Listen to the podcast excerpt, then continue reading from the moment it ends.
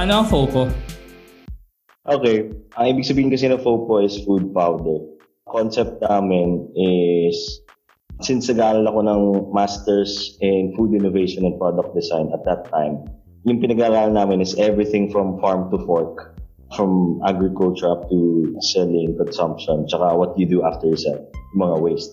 At that time, we saw this competition, student competition from Thought for Food Challenge. Yung challenge kasi niya is how to feed 9 billion people by 2050. Tapos, ang ginawa ko, like, I pulled up my team, I created a team, mga classmates.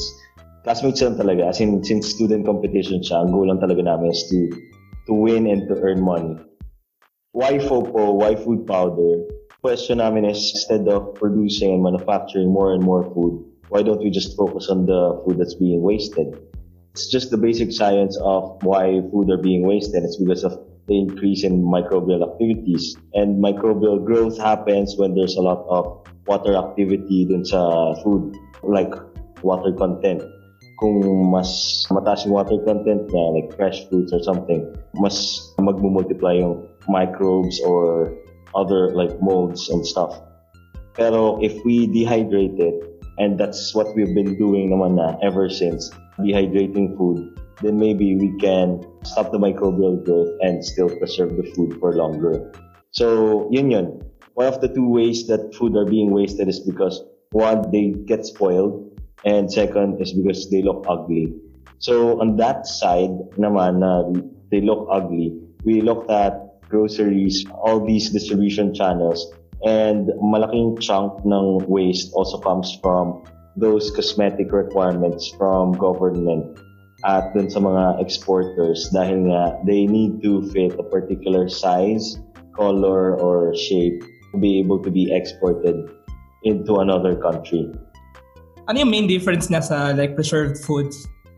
Actually, wala siya masyadong difference except that we want to highlight or utilize the food that are still being wasted even after. For example, at that time, nung naghanap kami ng food waste sources, here in Europe, sa Germany, we talked with the biggest importer of bananas from South America.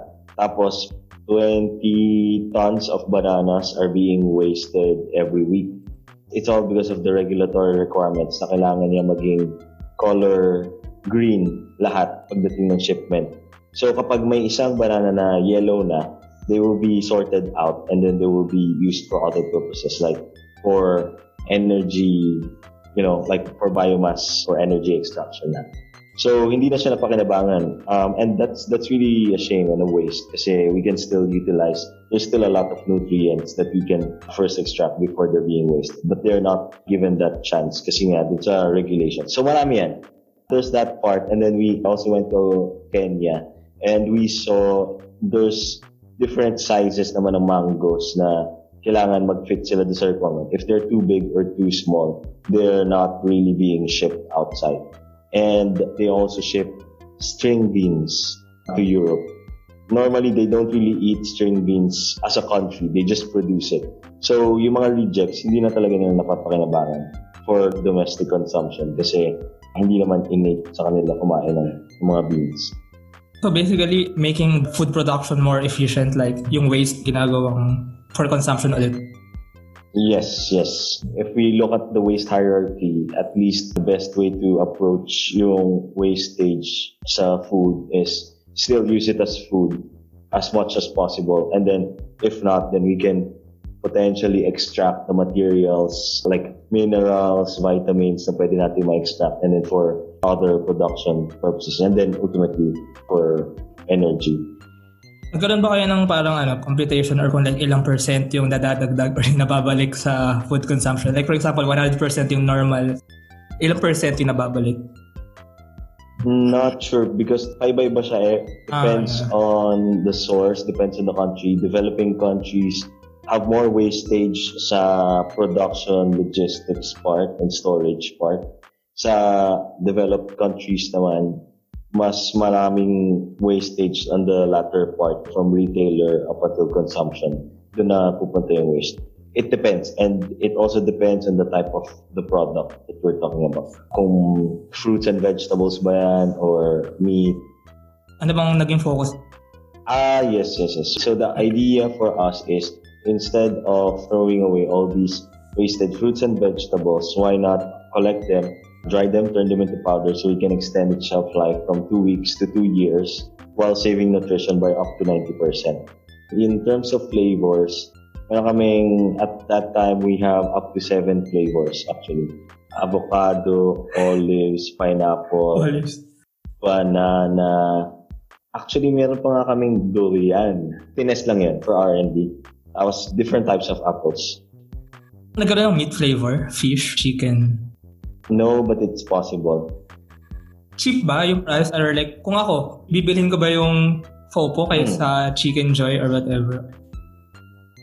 The idea for us is to be used as, it's either for B2C or B2B.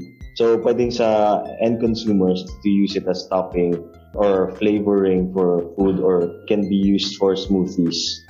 So, cheaper alternative siya for like, yung fruit mismo. It will be the same. It's at par. Like for example, buying avocado. Here, I'm, I'm basing it in, depends on the market. Pero kung here, parang same lang siya, but you have the avocado for longer period of time. Okay, so ang inisip ko kasi hunger and like food yung main na tinatakil pero it seems food waste yung main na tinatakil. Tama ba? Yes. So the idea is to solve food waste by using those food that are about to be wasted, convert them into food na you can use.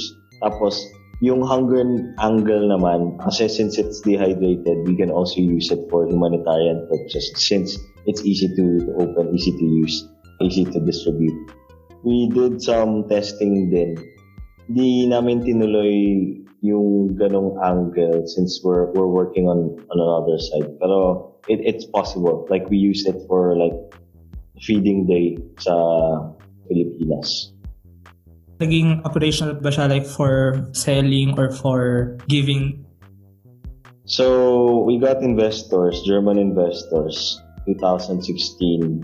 Then we got more angel investors.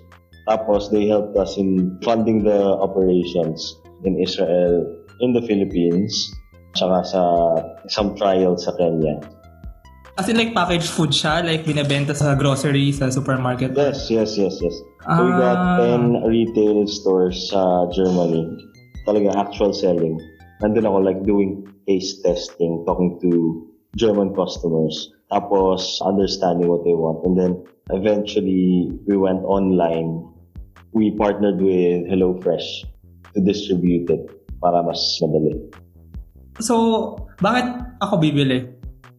Again, there, there's two angles here. Yung B2C target market, mainly for people who are vegan or having some certain diets na interested silang gumamit ng food that also saves food from being wasted. So may, may ethical part then. And then we are also angling it as a B2B product, as an ingredient. So we have some testings to use Fopo as an ingredient for chocolates. We have some chocolates actually made using Fopo powders, tapos drinks, and other products, and tortilla chips. So there's that angle na we don't just sell it to end consumers.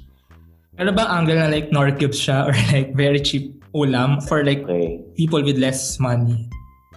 Hindi yun yung main target market namin Okay. for now. And it's also because we need scale to be able to make prices lower.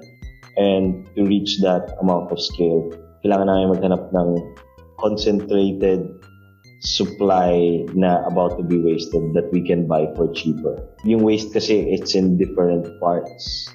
May logistical concerns and then may timing concerns and then the quality. So we need to do it when it's available. Nasaan ba yung manufacturing place niyo or plant? Paano siya ginagawa? Uh, the technology is already there out in the market. What we're just changing is yung inputs. We're getting the inputs from most wasted sources. Yung technology, we use freeze drying tsaka spray drying. Depende sa country. Kasi walang, or wala kaming nahanap na freeze drying sa Pilipinas. So hindi lang isa yung plant niyo or yung manufacturing place niyo per country? Per country kasi Okay, yeah, yeah. critical yung time. madali ba i-set up? Madali bang kuhanin yung equipment? No, we partner with them. So we don't really own the equipment. For profit ba yung goal or like more of an advocacy or something? What's the difference? Definitely for profit siya since you also want to pay back the farmers who can't sell their almost wasted fruits. So parang binibili din namin siya but for a cheaper price instead of it being wasted. For example, sa calamansi production. Oh, may calamansi nga pala kami sa Laguna. At nung nag-trial kami, like binili din namin yan but for a way cheaper price.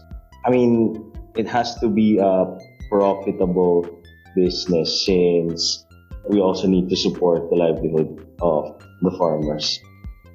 So, win-win siya like supporting more suppliers and then giving more value to the consumers. Yes, yes. Okay, so okay lang magpunta sa personal questions like nagmatter ba or important ba yung science education? I know naman na you're from Philippine Science High School at Ateneo. Nagmatter ba siya or do you think inevitable na napunta ka dyan sa kung nasaan ka? Where do I start? Nagmatter ba yung science and technology education? I think all types of education, not just the science and technology, but even the the struggles and tribulations of simply existing from the Philippines side na parang maraming learnings not just the science and technology angle but of course everything relates to where I am now. So yes it does matter but more. Yung science orientation ba yung nagdala sa'yo to Erasmus? I don't think so. Not just. Uh, yes, of course, they, they matter a lot. And para sa Erasmus kasi, since it's higher education, so may value yung studies. If you're with honors, awards na nakuha mo previously, since it's an academic next step, di ba? So it does matter.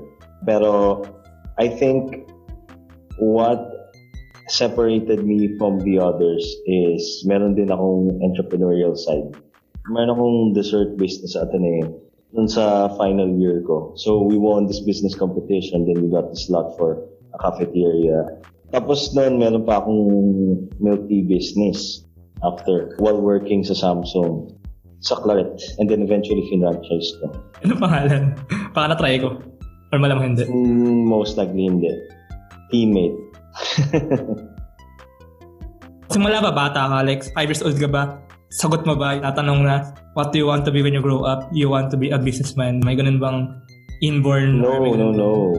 Ang sagot ko doon is, I want to be the president of the Philippines. Malay mo in the future. Oo, yun talaga. Okay, okay. So tatakbo ka ba? Uh, Or may plano ka ba? Andito na sa podcast na tayo unang, yung unang. Malayo pa yung 2022 eh.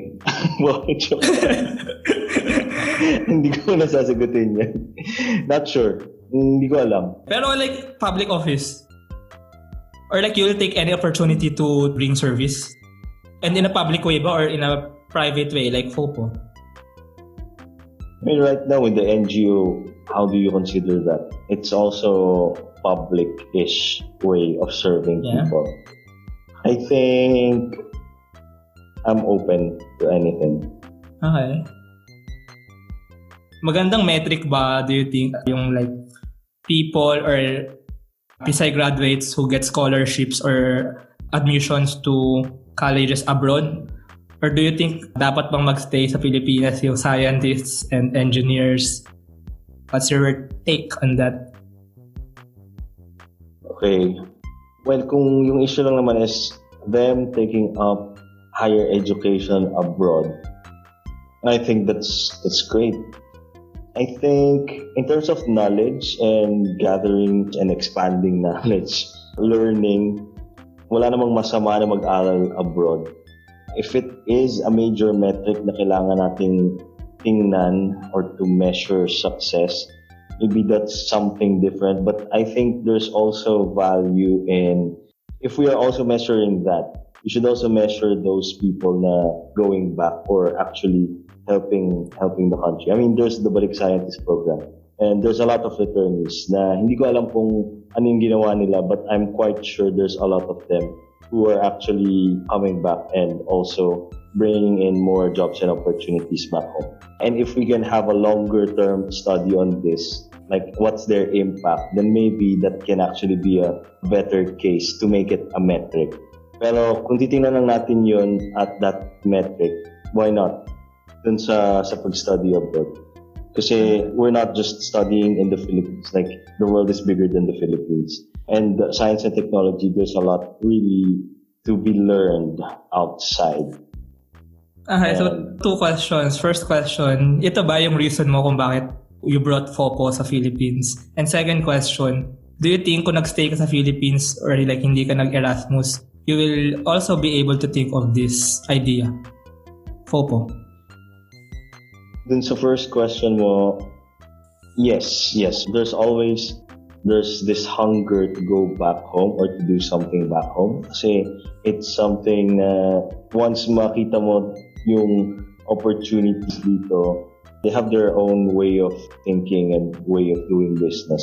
And then you connect it with your experiences back home. So there's always that hunger na parang maybe there's actually opportunity to do this and then work it like that. Nung umalis ka ba to Erasmus, nasa plano mo ba to bring back whatever you learned to the Philippines? Search mo yan. Nasa Rappler interview ko yan bago ko lumipad. Kasi they interviewed Erasmus Masters. Tapos, meron tatanong sa akin, so what's your plan after studying the Masters? Sabi ko, really to come back to the Philippines and start a business.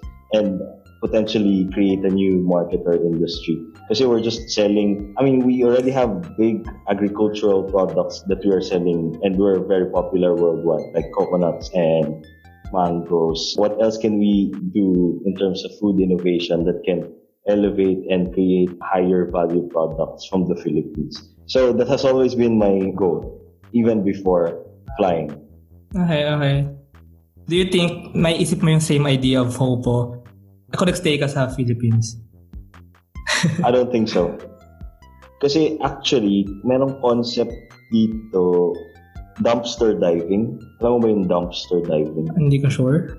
Yung girlfriend ko, part siya ng dumpster diving group. Parang ino-open mo yung mga yung basura ng mga retailers, ng mga groceries.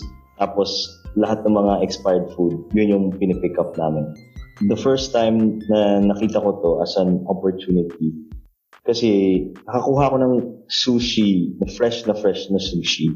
Tapos kinain ko pa siya after. And okay naman ako. Okay naman siya. Pwede mo siyang kainin. Ang dami lang talagang tinatapon since those are the rules. So, we're all governed by those rules and specifications na if ever we think more about it, actually they're very, very strict and they actually promote food waste and maybe we can save more food from being wasted, get the value out of it, or feed more people. Good point yun ah, yung like, how do you find disruption? You disrupt by thinking, ano ba yung nahihinder ng, ng regulations and then you start out from there. I think yun yung main idea. Yun yung nagdala ng Eureka idea. Pero question is, So kung nagstay ka ba sa Ah, so so kung magstay ako kung nagstay ako sa Pilipinas, I don't think hindi ako magkakalkal ng basura ng for sure. Siguro may inspire ako dun sa pagpag concept, pero hindi siya magiging main trigger point. Though I think being abroad opens you up to more opportunities and more ideas nga on potential market then.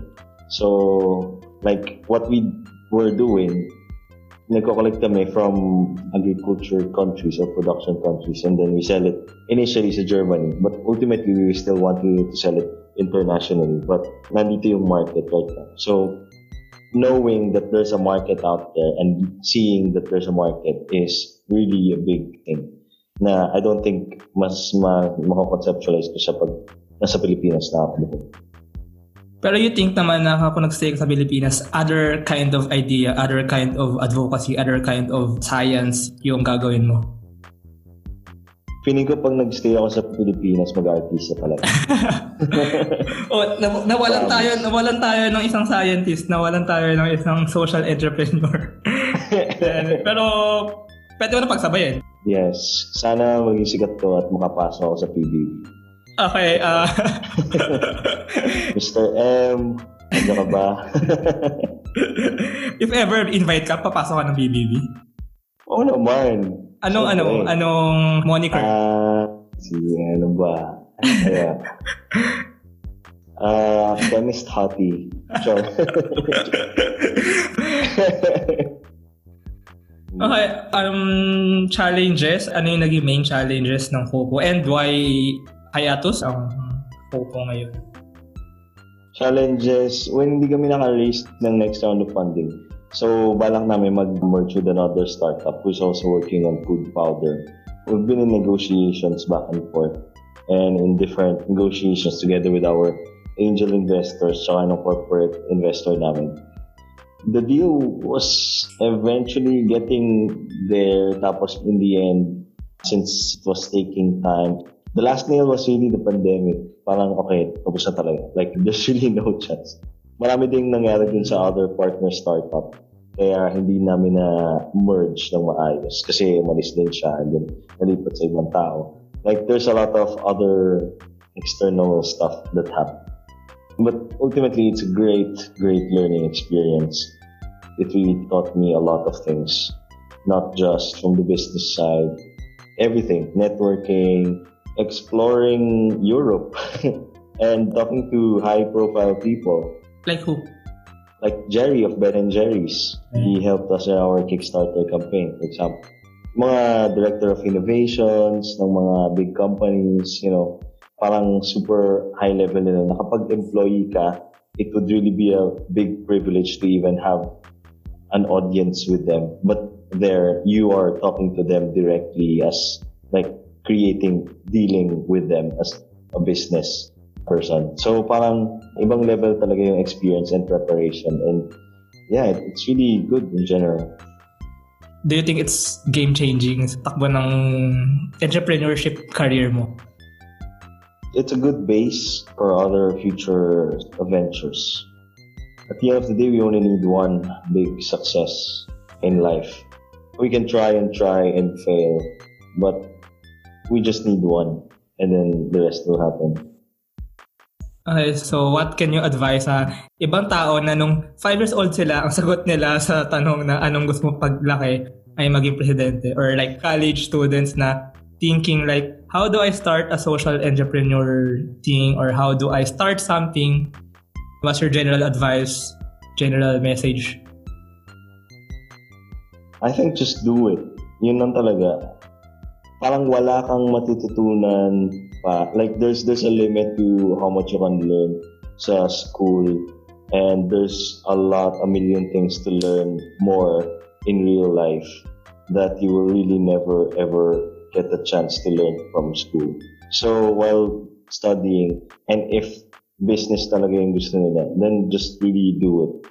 I mean, there's a lot of testing opportunities for way cheaper now, particularly now than ever. It's just a matter of finding that opportunity. But even if it's as easy as buying and selling products, a lot of learning will come into, you know, how you negotiate and doing sales and business and finding business opportunities and partnership. Well, matututunan mo siya with case studies, but at the end of the day, it's how you really work with what's at hand. Thank you very much live from London. Thank you, thank you Gerald Marin. Thank you. Thank you. And good luck